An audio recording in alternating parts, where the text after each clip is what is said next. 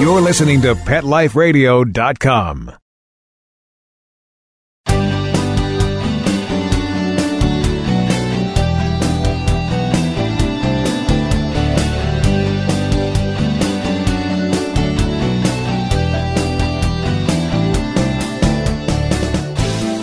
Welcome to Max A. Pooch's Awesome Animal Advocates on Pet Life Radio.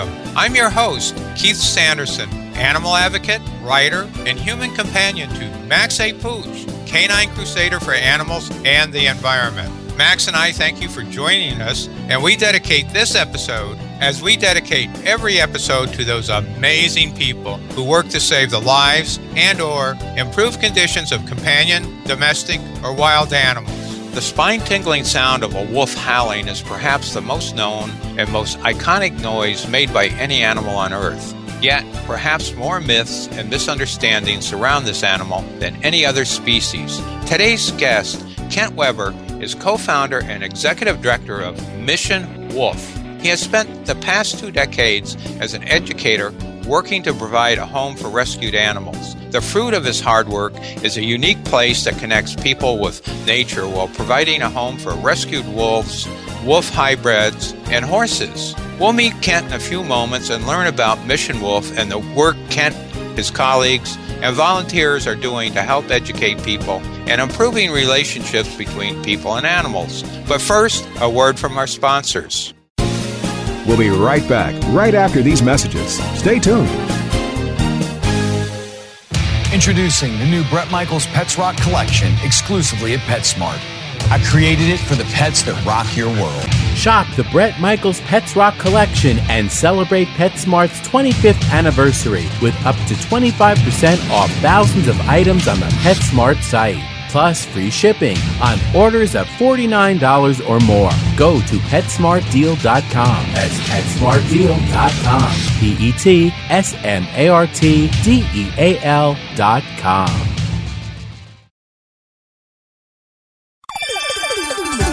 Let's Talk Pets on PetLifeRadio.com.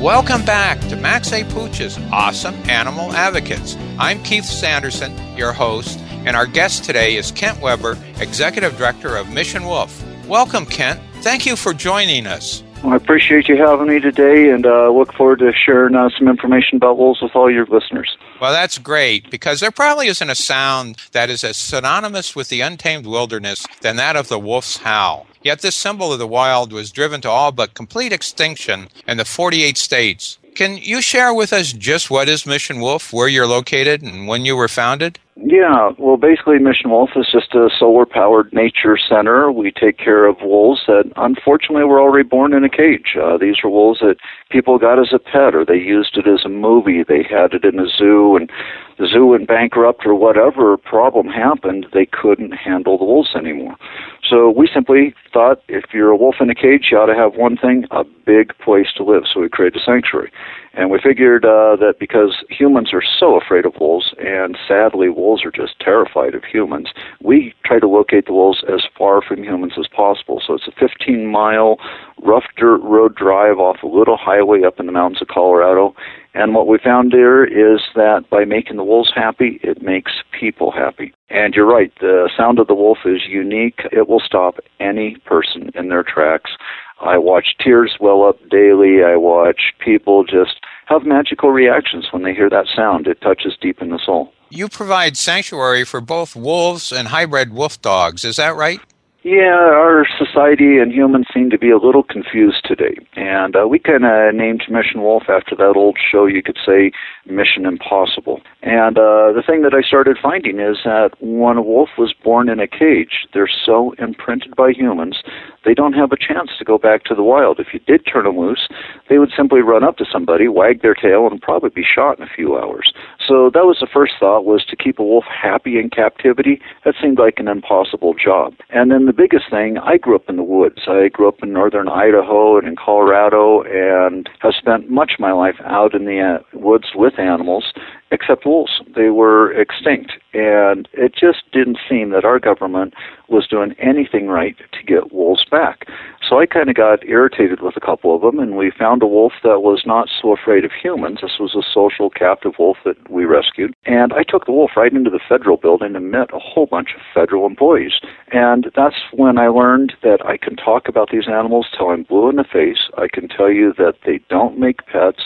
I can tell you that when you cross a wolf with a dog, you don't get an animal that looks like a wolf and acts like a dog. That's what everybody wants. I can tell you that wolves uh, start a cascade in the forest and they make the elk and the deer strong. But what I've learned is none of this makes any sense till you get a chance to have a personal experience. And as soon as those federal agents looked down at those yellow eyes and that big head of the wolf looking at them, of course, they sat still real quick. they get bet. nervous. And we shake hands. If you and I were to greet each other and we liked each other, we give each other a hug. Well, wolves don't shake hands. They ram their nose on each other's nose, they sniff each other's teeth, and they look at each other's eyes. So when we bring the wolves in and they get a chance to interact with humans, we don't tell the wolves what to do or what not to do because we're not wolves. We don't dominate them, we don't submit to them, we just let them do their natural thing. And when a wolf comes up and plants its nose on a human's nose and looks at that human in the eye, the human, they learn one to sit calm. Uh, that's the first thing that animals do is they teach us to be quiet, calm, and respectful.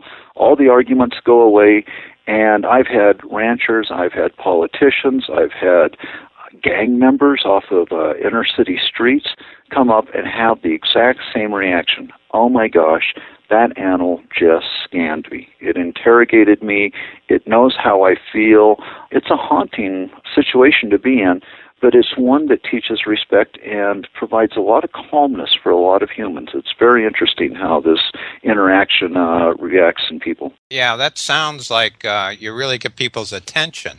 But speaking of that, you know, some people believe that if adopted at an early age, wolf puppies or wolf dog hybrids, when grown, will be just like having a dog. Is that true? Well, you know, there's always an exception. There are some dogs that are just so miserable around humans, they just don't make good pets at all. And there are a couple wolves out there that are unique. They've got a low flight reaction. They're not terribly afraid of people. But the biggest difference is domestic means one thing to please us or to make us happy. And a dog loves to be petted on the head not because the dog likes a little kid slapping it on the head all day, but we have taught the dog through domestication that we like to pet it. So a dog is very eager to please its human owner, master, if you want to call it that. Where a wild animal, especially a wolf, they have absolutely no reason to please anyone. They do what they want, when they want, how they want. And the difference is, is a wolf, when it's a baby, acts just like a dog puppy. When a wolf matures at about two to three years of age, it's kind of like you and I hitting 20, 25, 30 years of age. The mortgage, the insurance, the kids, you got to be a provider, you got to be a protector. You don't have the ability to play around all day anymore. And this is what we see different with a dog. When a dog is 16 years old and fully grown, its behavior is identical to a wolf puppy. So basically, dogs are like wolf puppies that never grow up. And sadly, when people get a wolf or a wolf dog and the animal matures, all of a sudden they've got an animal that has no need to please them. And if you understand communication, you might live a coexistent life like you would with a friend, but you're certainly not going to be able to tell this animal what to do, when to do, how to do it, and that just infuriates humans, and sadly, it almost always ends with a dead animal, usually about the time they mature. Yeah, you know, I don't recall the name of the program. I think it was on PBS that that's where I first came across your organization. Oh, I know. It was with uh, Cesar Millan, and they were working with people with wolf dog hybrids. And you know, people had these and really loved them, but didn't realize that they were really being cruel to them by not giving them room, expecting them to be like dogs, and then terrible things would happen. They get loose and might have to be put down because they got loose too many times. And that's where they mentioned uh, your organization and the fact that uh, you not only wolves, but you also have uh, wolf dog hybrids with you you don't keep those together in, in, the same groups, do you? Well, it's an interesting yeah question. There's a lot of lot of conflict even in adamant animal lovers between the wolf and the wolf dog. And, you know, to be honest, in my point of view, I don't think the wolf dog really knows or cares how much wolf or how much dog it is. And I found humans that, oh, as long as we had a pure wolf, that was okay.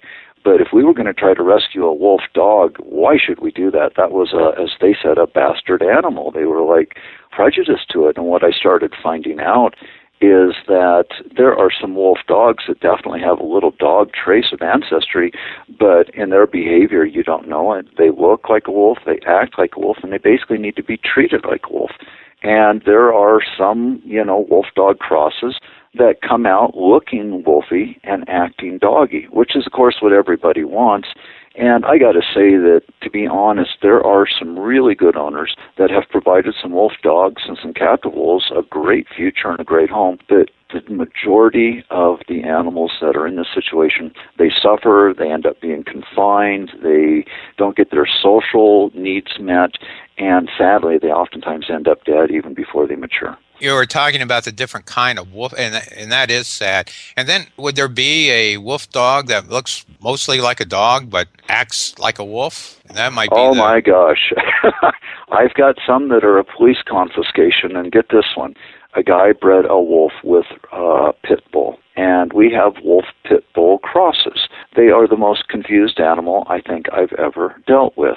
And here's the big difference, and this is something I think so important. Wild animals do not, especially a wolf, do not see humans as food. They're scared to death of us. And a wild wolf up in Yellowstone Park, I've known some of the researchers up there, they have to go out and put a radio collar on the wolf's neck. And if you've ever thought about that proposition, what it takes to go catch a wild wolf in a leg hold trap, they set the trap so it doesn't hurt the wolf's leg, they hope. When they come up to the wolf, of course, the wolf's sitting there going, oh my God, scared to death, here comes this creature, I'm trapped.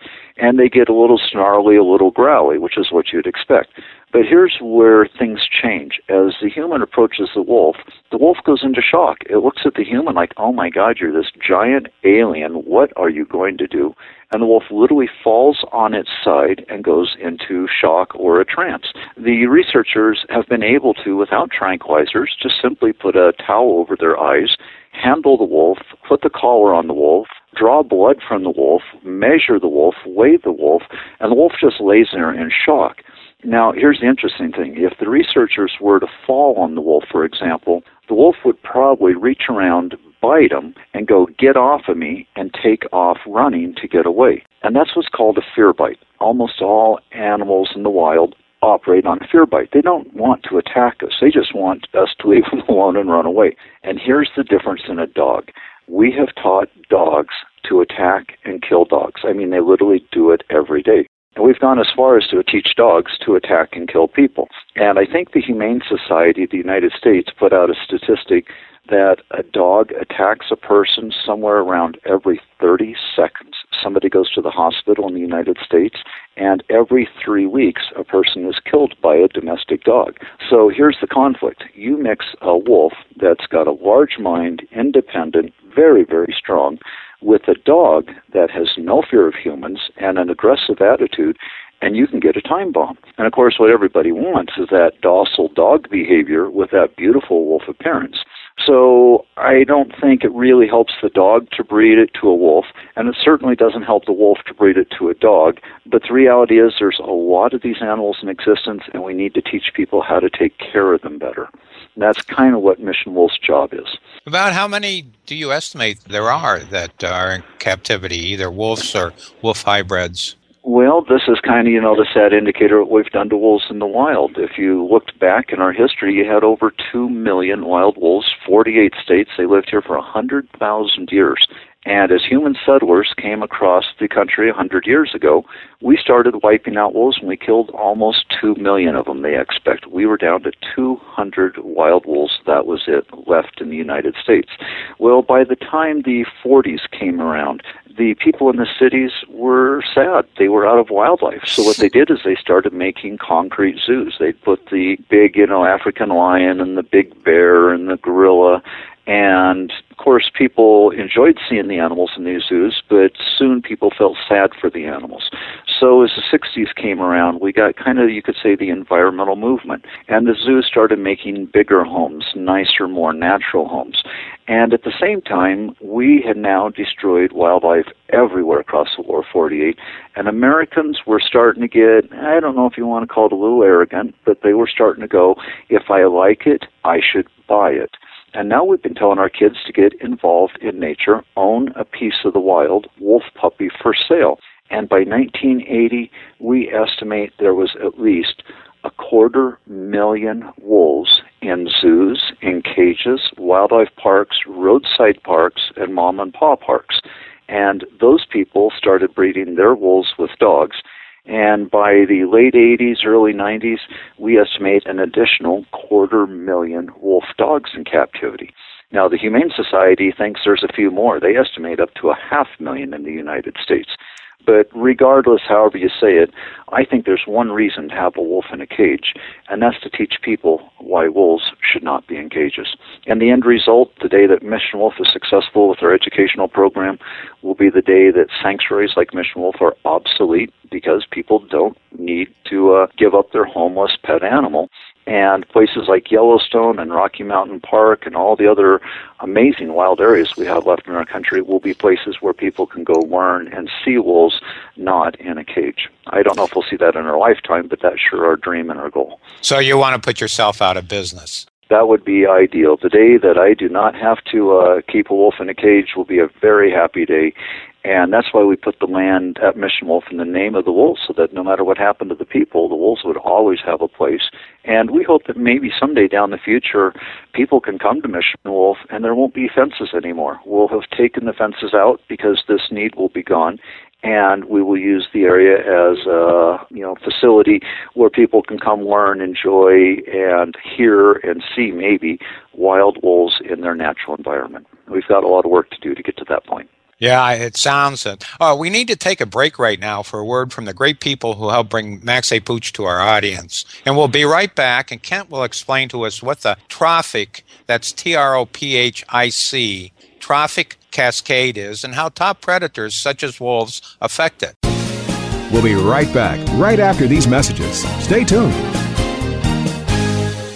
Hi, this is Tim Link, animal communicator and pet expert, and host of Animal Rights on Pet Life Radio. Have you ever wanted to know what your pet is really thinking? Do you want to find out if they truly understand what you're trying to tell them? Ever wish you could build a better understanding and closer relationship with your pet? Well, now you can. Learning to communicate with animals is a four part on demand workshop. In the workshop, you'll learn the essential techniques that are necessary to communicate with animals, including what is animal communication, breathing correctly to achieve the perfect state to communicate with your animals at a deeper level, using guided meditation exercises and method to communicate with animals, and how to send and receive information from your animals. So, if you're wanting to learn how to communicate and connect with your animals at a deeper level, visit petliferadio.com forward slash workshop and purchase and download Learning to Communicate with Animals. You'll be glad you did.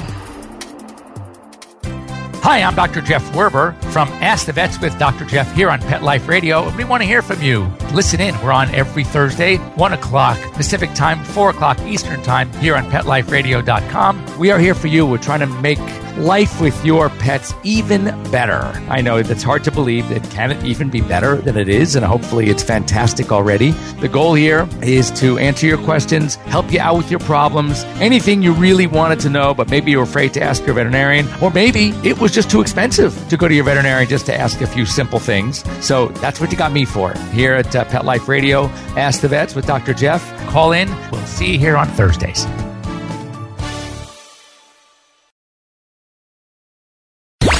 Let's talk pets Let's talk pets. on Pet Life Radio. Pet Life Radio. PetLifeRadio.com.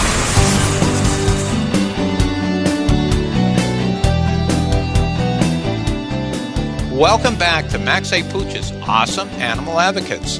I'm your host, Keith Sanderson, and Kent Weber, our guest, is going to explain what the trophic cascade is and how predators such as wolves affect it. What is the trophic cascade, Kent? Well, that's a really good question. We ask this to kids all the time, and oh my gosh, the answers just go around. Us humans are not good sometimes with our language. So, trophic is T R O P H I C, and it means a trophic level or a level of energy. So when we work with kids, we simply explain it like this. You know, birds are one level of life. Trees, they're another level. Amphibians are yet another level. Grasses and plants are another level of life. And humans, of course, we're one of those levels. So that's what trophic is. It's different levels of life. And the cascade, well, that's pretty easy. You can ask any child what a cascade is, and they say, well, it's like a waterfall. The water goes off the edge, it hits a rock, and what does it do? It splashes and goes down to more rocks. It hits those rocks and splashes again. So a cascade is kind of like a pyramid, but the thing that's unique, it starts from the top. So this is the biggest thing that we have learned from wolves in Yellowstone. Here's what they did in Yellowstone. They killed all the wolves back in the 1920s. And uh, everybody at that time thought the only good wolf was a dead wolf. It was because we were confused. We didn't understand them. And sadly, once we killed the wolves, here's what a lot of people don't recognize. We also killed the bison. We killed the elk. We killed the deer and we killed the antelope. And most of North America was really void of all these prey animals and the predators were still there, and the mountain lions and the bears and the wolves were running out of food. Now, not only was it bad enough that the humans killed all the predators, but at the same time, we filled the fields full of cows and sheep. And of course, you know what happened there. The wolves and the bears and cats, they started having fun catching cows. They actually became pretty good at it. So humans got mad at that, and we got pretty darn good at catching wolves. Well, once we killed them all, here's what really happened the elk stopped running. And all that happened is the elk in Yellowstone, well, they didn't have anything chasing them anymore, the ones that were left. So they started eating all the grass, and they had a lot of babies, and their baby elk started eating more grass, and pretty soon the grass was gone. And the elk were just standing still, they didn't move. So instead of starving, they started eating the baby tree buds right along the creeks aspens, cottonwoods, and willows. And it only took a few years before all the trees had all the baby buds completely taken off and the trees couldn't grow anymore. So for about 50 years, that's what happened. The elk sat there eating everything. The trees, well, they turned into either 60 foot tall or 2 foot tall. and We lost all the middle range trees. The elk stood on the grass. They compacted the grass. We didn't have any more groundwater left. And what we've now learned is those creeks have dried up two miles in 60 years simply because we killed the wolves. Now, the guys that were doing the work on the aspens and the cottonwoods, these are researchers out of Oregon State. They had been working at this for years. They could not figure out why the trees were being so decimated. They didn't see that it was the elk eating them at the time. All they knew was that the trees and the water were disappearing. They were just going away. And all of a sudden, in the middle of their study, their data started changing. And the next spring they came out and they had three foot tall trees instead of two foot, and they were full of baby tree buds. And it only took 15 years, Keith, that as soon as the wolves were put in Yellowstone, guess what the wolves made the elk do? One thing move. Run. Yeah. And as soon as those elk started running, the baby trees hit 15 feet tall in just a few years. Today they're over 30 feet tall. Well, all of a sudden, in five years, we had 50 species of songbirds come back and return to the trees because they had a place to nest again. And here's the big kicker, is when the wolves chase the elk, the wolves get those elk running so fast that the elk now, they're a lot healthier and stronger for one, but here's the biggest thing they do. The elk aerate the ground. Those holes that their hoofs push in the ground now collect water. And when the water comes down, the ground starts holding more water, and the next thing, the grass started growing like crazy. And the biggest thing that wolves do, they make elk run. The trees grow, and now guess what the trees are doing on a hot, sunny day? They put shade on the ground. First time in 70 years that the trees are shading the grass. The grass has more groundwater retention. And the next thing we know, we have a cascade that has been started by the wolf that's allowing the trees to grow. The songbirds are coming back. The grass is coming back. But the biggest part is that cold, fresh water that's being held in the ground is now providing the creeks and the fish with cold water. Well, the next thing that we started finding is as soon as the elk were on the move, the willows started coming back around the creeks. They had been completely taken out by the elk. And now that the willows are back, we have beavers returning. Only took 10 years from the time we restored the wolf that the beaver returned. And with the beaver in a creek, you have more fish, more amphibians, more insects, more food for the birds than you have in any other known environment. The next thing that we found, and this is something people in the United States really need to catch on, is once we killed the wolves, coyotes became the big dog of the forest. Well, now we got coyotes everywhere. They're in LA, they're in New York, they're in Chicago. And the thing about coyotes is they're loners, they're independent, they can learn to adapt around humans. Well, back out in the woods, if a coyote gets too close to a wolf, the wolf thinks they're like a trespasser, and the wolf just simply kills them. So, as soon as we took the wolves out, coyotes' populations went off the charts. And now that we've got wolves back in Yellowstone, the wolves have killed up to 80% of the coyotes, which simply means that all the rabbits and all the squirrels that these coyotes have been eating for the last 50 years are now available for birds of prey. Raptors, eagles, and hawks get to have a better diet. We're now seeing a recovery in badgers, in fishers, in weasels. Many, many different species are all benefiting because the wolf starts a cascade. And the bottom end of this, if we could get politicians to listen to the science and the good science that so many scientists have come up with, we could show a politician that a wolf will give a rancher cold, fresh water, that a wolf will provide an environment that eats up more greenhouse gas and puts out more fresh oxygen than any known environment on land. And yet, sadly, today, there's so much misinformation out there and politicians, they don't listen to good science. They listen to popular belief. Things like what you and I are talking about right now. So that's kind of why Mission Wolf tries to take good science, put it into popular belief, so that hopefully your listeners today will go tell their politicians that a wolf starts a cascade. It's going to help everybody. And uh, one of the neatest things about this is we have found now that a creek or a forest that has a wolf in it will produce 200 to 400 percent more life than a creek or a forest without a wolf. If we have any interest in preserving this area for the future of our children, I think the first thing you do is you get wolves back to many areas where they're absent right now. That is an amazing story. And your point about politicians and, and public sometimes reacting not because of science, but because of Bambi like attitude or Disney like attitude towards animals. And that is actually one reason when I was uh, younger, I had aspirations to uh, perhaps go into wildlife management.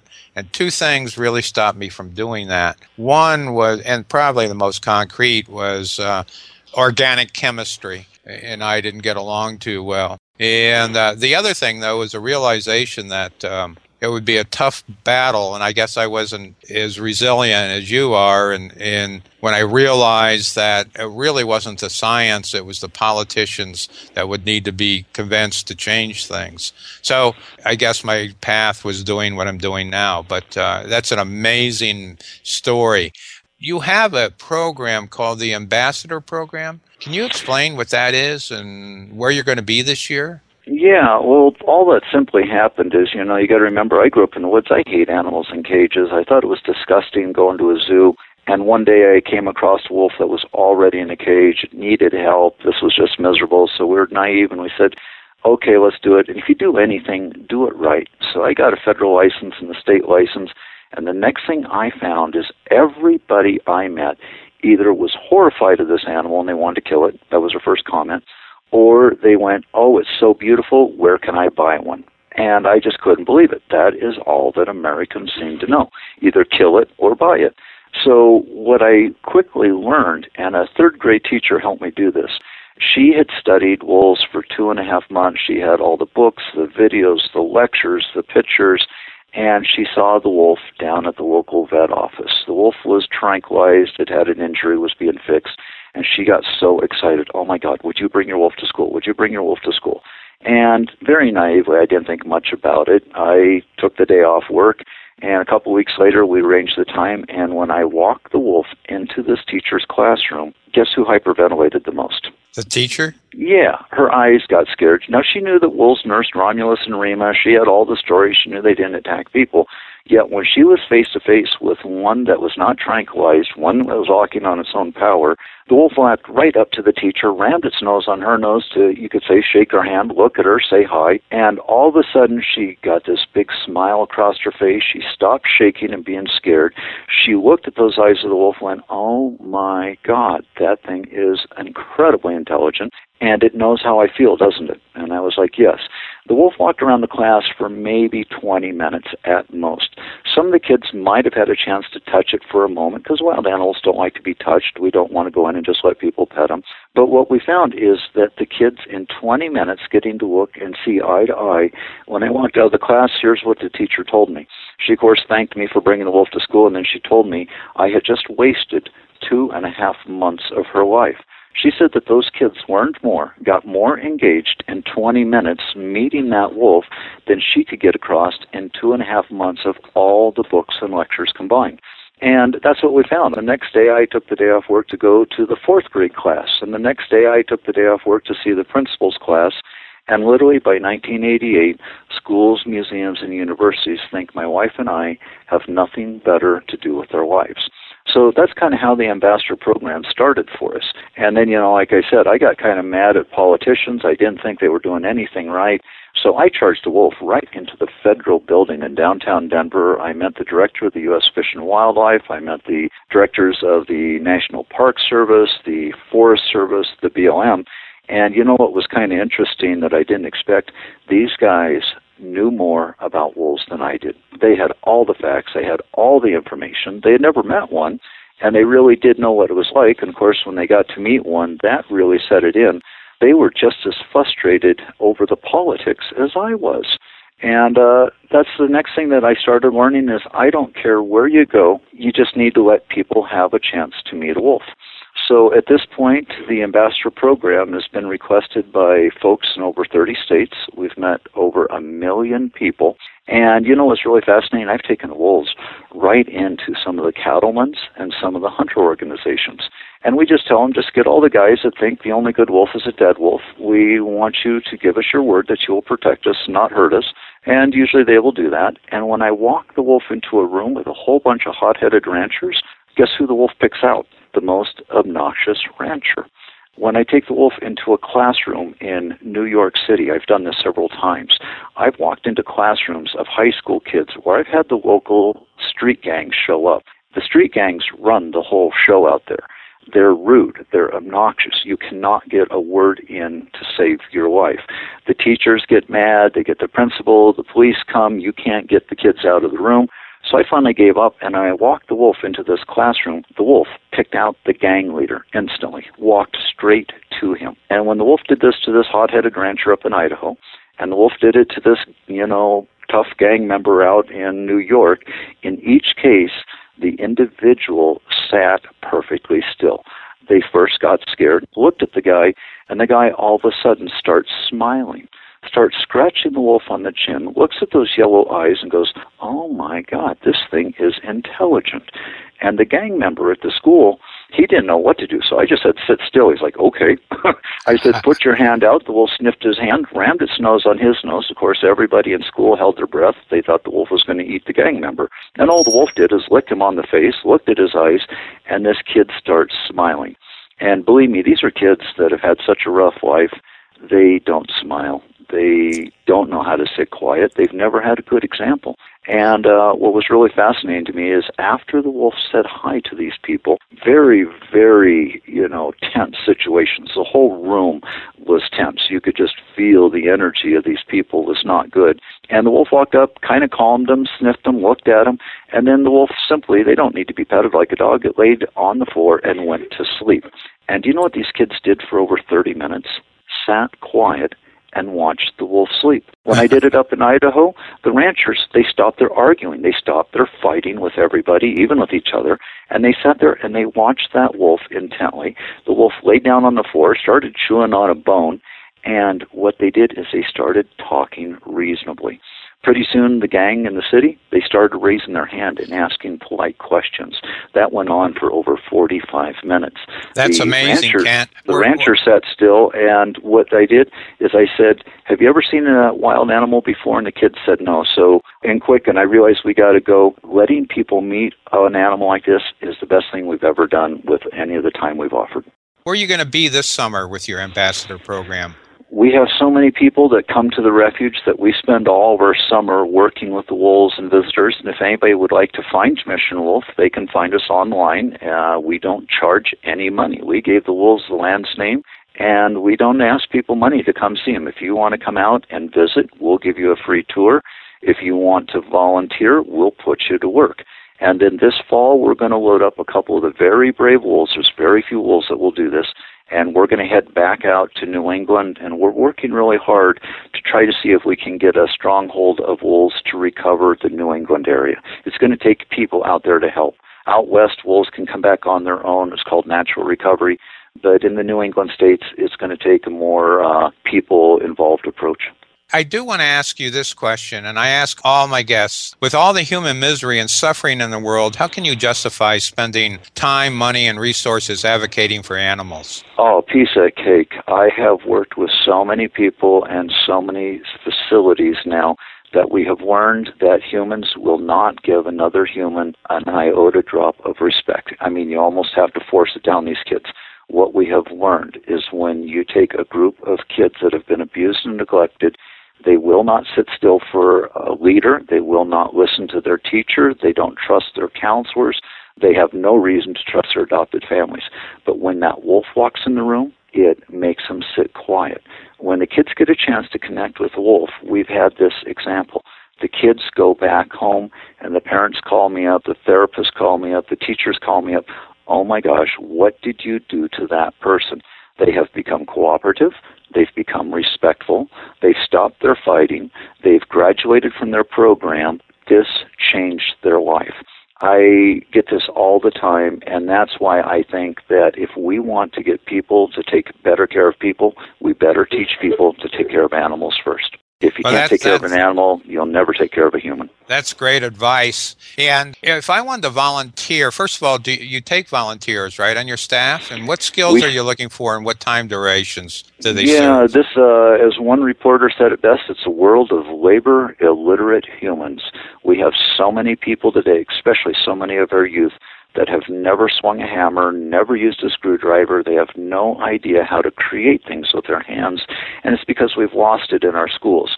So here's what we say is if you can find Mission Wolf, that's all it takes. We will give you a tour. You got to remember it's 15 miles of rough dirt road. There's no signs, so you got to be a navigator. And that really makes people dedicated to find us.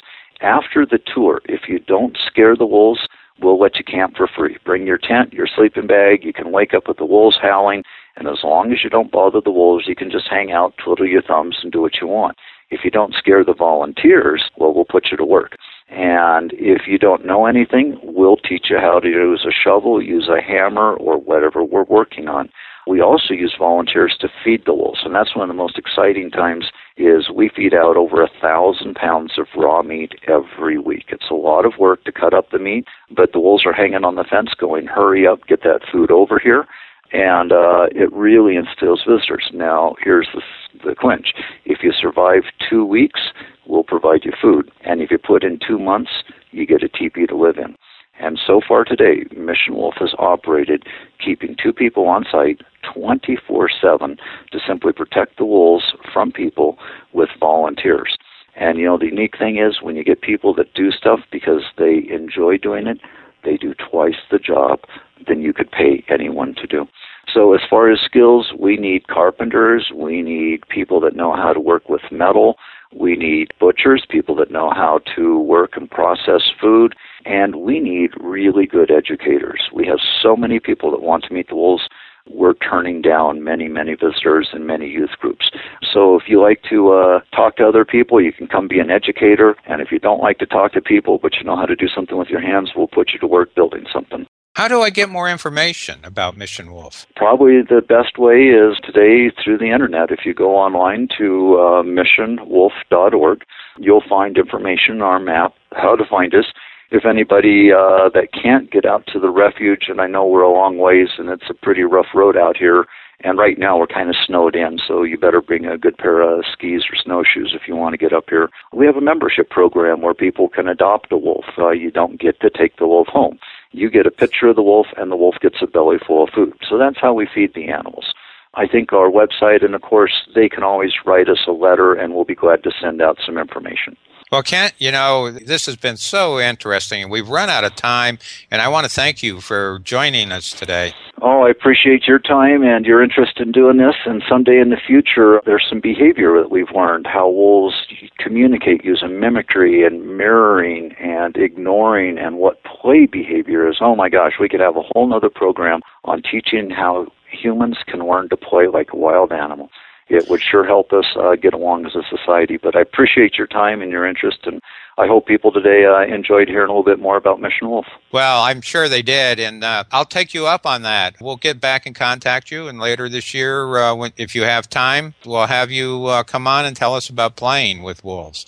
And, that would be uh, great if you're ever in the Chicago area, let me know because I know I have a granddaughter who would just love to go wherever you're going with your ambassador program in the area and uh, and see those wolves. She's 11 and uh, she really is an animal advocate. There's a program in Chicago that works with Mission Wolf for 11 year olds. It's called Road Less Traveled, and they bring the kids out and they live with us for 10 days pretty amazing group, but that's based right in Chicago. Maybe someday she can come out on that, but yeah, we would love to do that, and uh, we'll try to get you more information.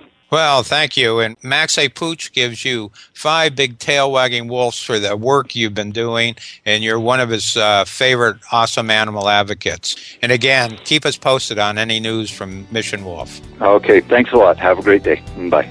We want to thank you, our listeners, for spending your valuable time with us. You're all fantastic, and we hope you tell your friends about awesome animal advocates. And a special thanks to Mark Winter, co founder and executive producer of Pet Life Radio, and our sponsors for making this episode of Max A. Pooch's Awesome Animal Advocates possible. I'm Keith Sanderson, host and creator of Max A. Pooch's Awesome Animal Advocates, saying thank you to all those animal advocates who work so hard on behalf of those who can't speak for themselves. Max A. Pooch gives them five big tail wagging woofs. Let's talk pets every week on demand, only on PetLifeRadio.com.